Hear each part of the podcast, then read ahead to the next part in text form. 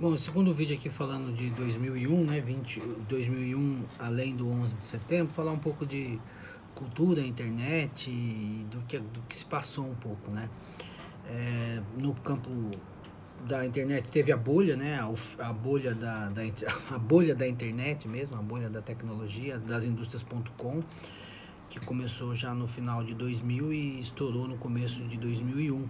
Né, foi algo muito impactante, né, muita havia é, gerado muito emprego, muitos escritórios gerando emprego, especial na, em São Paulo, né? Eu lembro do Super, Super League, Super 21, o IG surgindo nessa época, que chamava internet grátis, uma disputa ali pela, pelo campo da internet.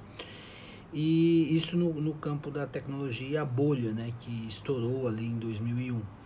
É, o Bush assumiu a presidência dos Estados Unidos no, em janeiro, ele havia sido eleito, aquela a eleição mais é, disputada, porque é, o Bush perdeu e em números totais de voto, a eleição na, na Flórida foi levada à Suprema Corte e depois de alguns meses foi confirmada a vitória do Bush. É, no, em São Paulo morreu um dos grandes políticos, né, e na ativa o ex-governador é, Mário Covas, ele morreu é, em 2001, deixando o mandato para o vice, então vice é, Geraldo Alckmin, que passou aí as últimas duas décadas, mais da metade do tempo, governando o Estado. É, a Cássia Eller morreu no final do, do, de, 2000 e, de 2001. A Cássia Eller, grande intérprete, né? Intérprete, talvez a, talvez assim uma das últimas grandes intérpretes. Acho que a Ana Carolina é, faz rivaliza ali, não sei se vale o termo, mas é, da MPB, né, que trazia músicas, releituras de músicas da MPB.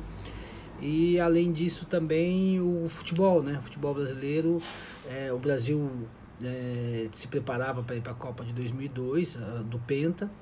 E o Atlético Paranaense ali do Kleberson foi o último campeão fora do eixo é, Rio São Paulo Cruzeiro, né? Rio São Paulo Minas não, Rio São Paulo Cruzeiro.